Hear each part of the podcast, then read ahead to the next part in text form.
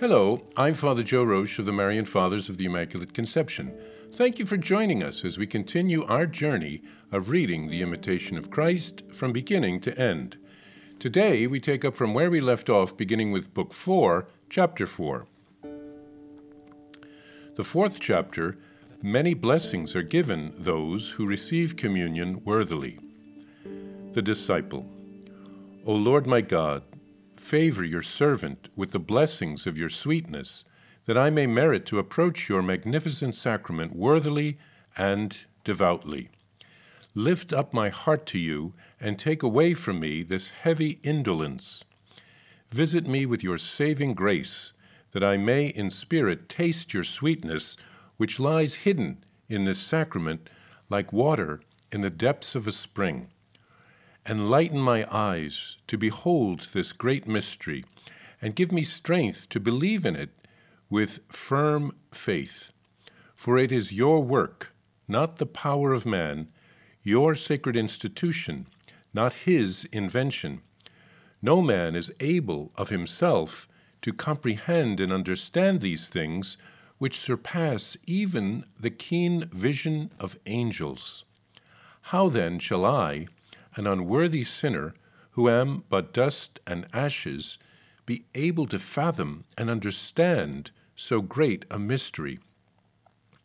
O Lord, I come to you at your command, in simplicity of heart, in good, firm faith, with hope and reverence, and I truly believe that you are present here in this sacrament, God and man it is your will that I receive you and unite myself to you in love. Wherefore, I beg your mercy and ask that special grace be given me, that I may be wholly dissolved in you and filled with your love, no longer to concern myself with exterior consolations. For this, the highest and most worthy sacrament, is the health of soul and body the cure of every spiritual weakness. In it, my defects are remedied, my passions restrained, and temptations overcome or allayed. In it, greater grace is infused, growing virtue is nourished, faith confirmed, hope strengthened, and charity fanned into flame. You, my God, the protector of my soul, the strength of human weakness, and the giver of every interior consolation, have given and still do often give in this sacrament great gifts to your loved ones who communicate devoutly. Moreover, you give them many consolations and their numerous troubles, and lift them from the depths of, amid their numerous troubles, and lift them from the depths of dejection to the hope of your protection.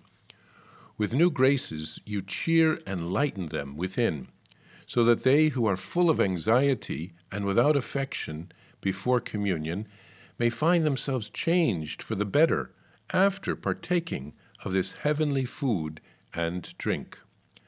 Likewise, you so deal with your elect that they may truly acknowledge and plainly experience how weak they are in themselves and what goodness and grace they obtain from you. For though in themselves they are cold, obdurate, and wanting in devotion, through you they become fervent, cheerful, and devout. Who, indeed, can humbly approach the fountain of sweetness and not carry away a little of it? Or who, standing before a blazing fire, does not feel some of its heat? You are a fountain, always filled with superabundance. You are a fire, ever burning, that never fails. Therefore, while I may not exhaust the fullness of the fountain or drink to satiety, yet will I put my lips to the mouth of this heavenly stream, that from it I may receive at least some small drop to refresh my thirst and not wither away.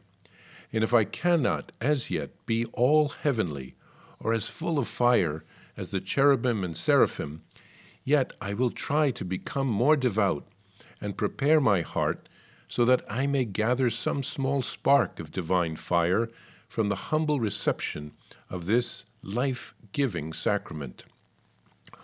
Whatever is wanting in me, good Jesus, Saviour, most holy, do you, in your kindness and grace, supply for me. You who have been pleased to call all unto you, saying, Come to me, all that you all you that labor and are burdened, and I will refresh you. I indeed labor in the sweat of my brow. I am torn with sorrow of heart. I am laden with sin, troubled with temptations, and meshed and oppressed by many evil passions. And there is none to help me, none to deliver and save me but you, my Lord, God, and Saviour, to whom I entrust myself and all that I have, that you may protect me and lead me to eternal life. For the honor and glory of your name, receive me, you who have prepared your body and blood as food and drink for me. Grant, O Lord, my God and Saviour, that by approaching your mysteries frequently, the zeal of my devotion may increase. Here, the disciple lists all of the blessings and benefits of receiving Holy Communion frequently, worthily, and reverently. It gives spiritual health to our souls and physical health to our bodies. It cures all of our spiritual weaknesses. It remedies our defects and restrains our passions. It helps us to overcome or to diminish temptations. It infuses great graces in us, and it nourishes the virtues that are growing in us. It confirms our faith, strengthens our hope, and fans the flame of our love. So there are a lot, there's a lot to be gained from receiving Holy Communion. And Jesus wants to give us all of these gifts. He knows that we need them in order to become saints. He doesn't expect us to try and accomplish things relying only on our own strength. He knows that that is a recipe for failure. Jesus also consoles us through Holy Communion. He helps us to overcome many difficulties. Communion also helps us to realize our own weaknesses and how incapable we are of accomplishing things without the Lord's help. Jesus refreshes us, He warms our hearts, He gives us what we need in Holy Communion. He gives us the gift of Himself. So let's prepare our hearts to receive our Lord with reverence and devotion.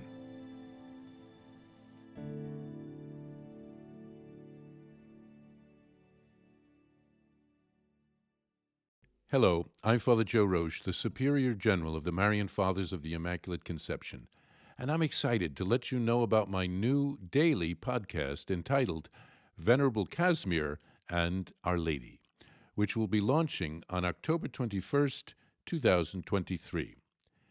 Venerable Casimir Wyszyński was a Marian father who lived in the 1700s. We are praying for a miracle so that he can be beatified. He helped to revive our congregation when we were at a low point because of the actions of his brother. He rewrote a Latin handbook by a Jesuit on the ten gospel virtues of Our Lady, he called it Morning Star, so that lay people would be able to understand it, to imitate Mary's virtues, and to grow in holiness. To access the podcast, simply visit divinemercyplus.org or search Venerable Casimir and Our Lady on Apple Podcast, Spotify, or on whatever podcast platform you prefer. I'm also happy to share with you that you can order a copy of Morning Star on shopmercy.org. That's shopmercy.org. Simply search the phrase Morning Star on shopmercy.org and you can order a copy of the book today. Remember, every purchase supports the Marian priests and brothers at the National Shrine of the Divine Mercy. Thank you, and God bless you. I invite you to listen to more shows brought to you by the Marian Fathers of the Immaculate Conception. Join us daily for enriching spiritual content which will help you on your journey with Jesus Christ. simply visit divinemercyplus.org for a complete list of our shows. That's divinemercyplus.org. Are you a Marian helper? Join our Spiritual Benefit Society and start sharing in the graces of all the daily masses, prayers, and good works of Marian priests and brothers all over the world. Sign up is free and easy. Simply visit micprayers.org. That's micprayers.org. Thank you, and God bless you. Please follow or subscribe to this podcast to receive the latest episodes and updates. If you have been blessed by this podcast, I invite you to leave a review. Reviews greatly improve our podcast ranking and will help spread this podcast to other people throughout the world. Thank you